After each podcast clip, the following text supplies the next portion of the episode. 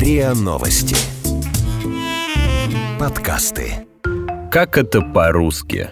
Подкаст о великом и могучем и его тонкостях. Усопшие, покойники, жмурики. Что такое смерть в русском языке? Э, что это так тихо? Я что, помер? Скопытился? Дал дубы, отбросил когти, окочурился, протянул ноги, отдал концы? Вдох перекинулся, откинул коньки, загнулся, околел, упокоился, скопытился, отхрякался. Приказал долго жить, сыграл в ящик, почив в базе. Где моя база? Почему нет никого? Где все? В 2017 году Левада-центр провел исследование. Какие темы в российских семьях самые запретные? Опрашивали россиян старше 18 лет. На втором месте по табуированности после сексуальных проблем оказалась тема смерти. 33% респондентов не готовы даже с близкими говорить о сексе. 15% о суициде и еще 7% о смерти и тяжелых болезнях.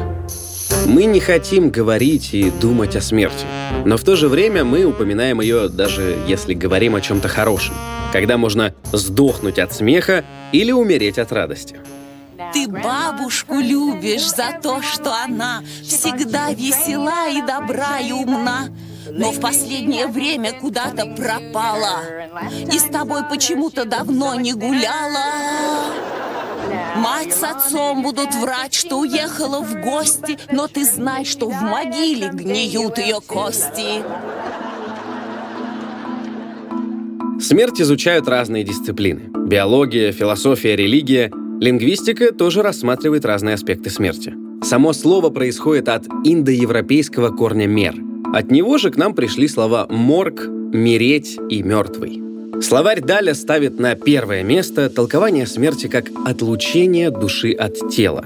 У Ожегова смерть — это в первую очередь биологический процесс, прекращение жизнедеятельности организма. Также у Ожегова смерть — это конец. Не только жизни, но и какой-то деятельности, карьеры или творческого пути. Эта синонимичность слова «смерть» и «конец» хорошо прослеживается в нашей речи. Конец света, скончаться, покончил с собой. Жизнь при этом ассоциируется с дорогой. Путь с конечной остановкой. Пробил его последний час. Ему конец. Несмотря на то, что смерть и конец – синонимы в русском языке, есть много выражений, подразумевающих переход после смерти в другую жизнь. Уйти в мир иной, покинуть земную сень, отправиться на тот свет – эти выражения отсылают к христианству, согласно которому после смерти душа продолжает существовать. Редко употребляемое выражение, означающее «умереть» — «отойти в Авраамова лона». В христианстве Авраамова лона ассоциируется с раем. Еще одно значение — место упокоения праведников до воскресения Христа. Устаревшая редкая поговорка «уйти в Елисейские поля» пришла из греческой мифологии. Елисейские поля, или по-другому Элизиум, это часть загробного мира, и по значению это определение близко к Авраамову лону. Представьте, ламантины группой плещутся на закате, или старый слепой китаец красиво делает свое ушу. Вообразите себе Рональда в безупречном подкате, а я пока в песочнице спокойно отдам Богу душу. Смерть по-разному представляют в религиях. Во многих монотеистических, как христианстве и исламе, верят в вечную жизнь после смерти. От того, как жил человек, соблюдал ли религиозные предписания, зависит его положение – блаженство в раю или муки в аду. Важный этап перехода в вечную жизнь после смерти – похороны. В православии верят во всеобщее воскресение душ, а биологическая смерть не означает смерть души. Отсюда ассоциация с покоем. Тело человека покоится в ожидании новой вечной жизни. И поэтому покойник – один из самых распространенных синонимов мертвеца в русском языке. Ой, как они кричат! Они не могут кричать, они давным-давно покойники. А, видали, как покойники стреляют? Отворяй, собака! А кому это он?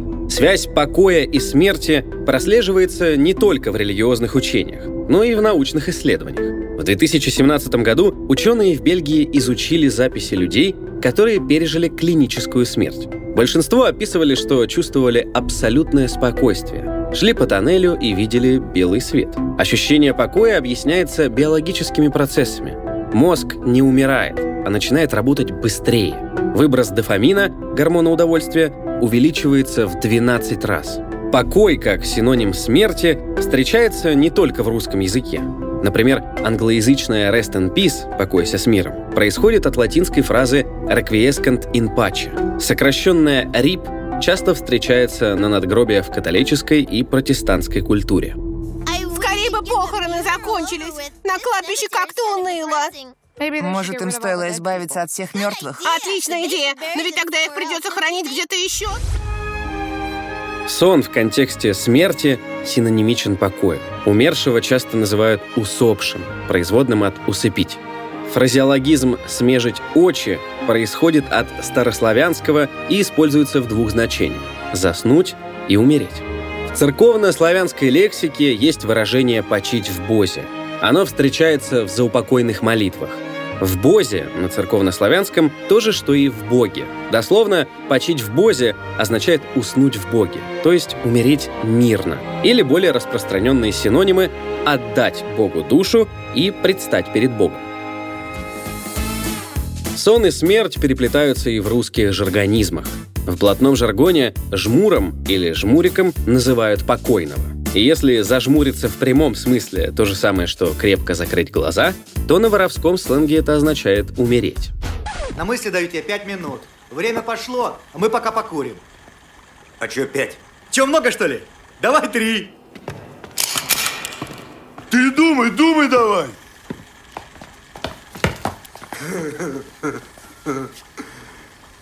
Это ты давай думай, козел. Как бы не зажмуриться сейчас.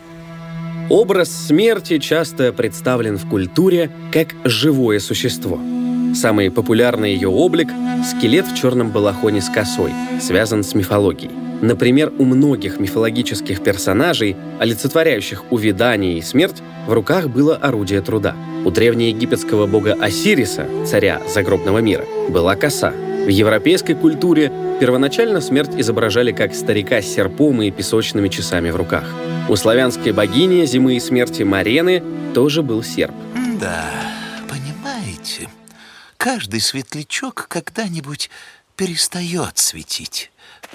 По крайней мере, на этом свете. Он что, потух навсегда? Увы. Традиция изображать смерть в виде скелета начинается еще в Древнем Риме. На мозаичных фресках древней Помпеи был изображен скелет с надписью «Carpe diem» – «Наслаждайся моментом». Это было напоминанием о скоротечности жизни и о том, что со смертью встретится каждый. Отсюда зловещие образы – костлявая, старуха с косой, курносая. В славянской мифологии есть божество, имя которого стало нарицательным для смерти – Карачун – это злой дух, который олицетворял смерть, мог сокращать жизнь и был повелителем холодов. Не, не, не прогрелся еще. Ну вот и все. Карачун тебе, Церетели. Из-за таких олицетворений в языке часто встречаются выражения, в которых смерть совершает некое действие. Смотрит в глаза, например. Смерть не спросит, придет да скосит. Не ты смерти ищешь, она стражит. Смерть не разбирает чина. Обозначений смерти много в разговорной и жаргонной лексике. Среди самых популярных – отбросить коньки и двинуть кони. По самой популярной версии, эти выражения родственны и появились в среде криминалистов 20 века. Есть примета, что если у человека, в которого на большой скорости врезалась машина, слетела обувь, значит, его сбили насмерть. Вероятно, постепенно коньки сократились до коней, и обе фразы превратились в устойчивое выражение. Некоторые разговорные обозначения смерти пришли из других языков. Многие из них очень близки по значению к слову «конец», но могут употребляться в обоих контекстах. Часто в ироничном ключе, например, немецкое слово «капут». В переводе оно означает «разбитый» или «сломанный». Само слово «капут» стало распространенным во время Великой Отечественной войны. Еще два разговорных синонима «каюк» и «кердык» пришли из тюркских языков. «Каюк» дословно переводится как «конец», а «кердык» — это киргизский боевой клич во время нападения, означающий «мы вошли». Эй, вы, покажите мне этот большой слон. Гуд, гуд, да-да. И дайте мне большой справка, что этот слон есть принадлежат мне.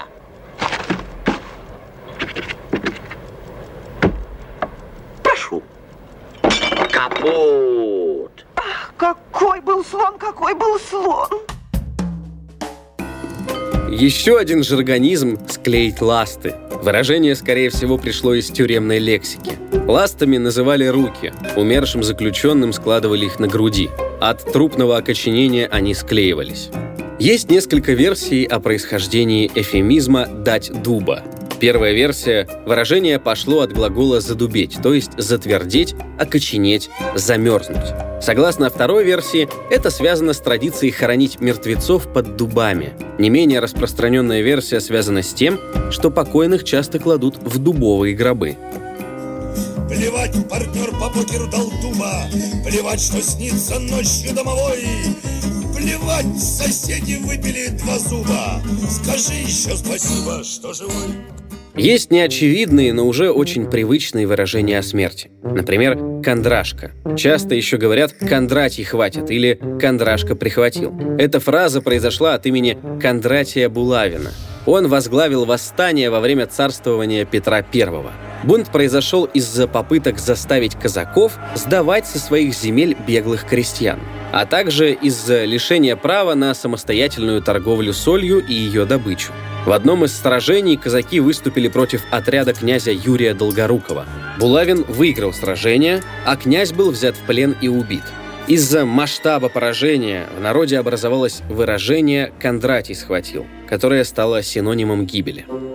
О покойнике мы иногда говорим, что человек сыграл в ящик. Ящиком часто называют гроб. У полной фразы рассматривают два возможных варианта происхождения. Первый связан с похоронной процессией. Иногда она сопровождается оркестром, и музыкант играет на инструменте. Второй вариант происхождения подразумевает, что сыграть в ящик – производное от положить в долгий ящик, то есть отложить дело на неопределенный срок. Наш преподаватель философии в колледже дал нам это задание по поводу будущего. Назвал его «Список желаний». Нужно было составить список всего, что хочешь сделать в жизни, пока... Пока не сыграл в ящик. Хороший список. Смерть нелогична в русском языке. Одновременно мы говорим о вечном покое, но представляем страшный образ скелета с косой. Умерший засыпает навеки. Ему приходит конец. Но при этом мертвый уходит в другой мир. Мы боимся смерти, иронизируем над ней и знаем только одно – она неизбежна. Можно сдохнуть человеком весьма и весьма ответственным. Можно сдохнуть конкретно горем пополам надтреснутым. Можно сдохнуть как голодный бойцовский питбуль сердитым. Можно сдохнуть, будучи типа Антоновки кислым соком налитым. Можно сдохнуть, короче, как и когда угодно Так что чувствуй, чувствуй скорее себя свободной Вы слушали эпизод подкаста «Как это по-русски». Эпизод подготовила Алиса Хохлова. Голоса эпизода – Артем Буфтяк и Наталья Шашина. Звукорежиссер Андрей Темнов. Слушайте эпизоды подкаста на сайте ria.ru, в приложениях Apple Podcasts, CastBox или SoundStream, а также на Яндекс.Музыке. Комментируйте и делитесь с друзьями.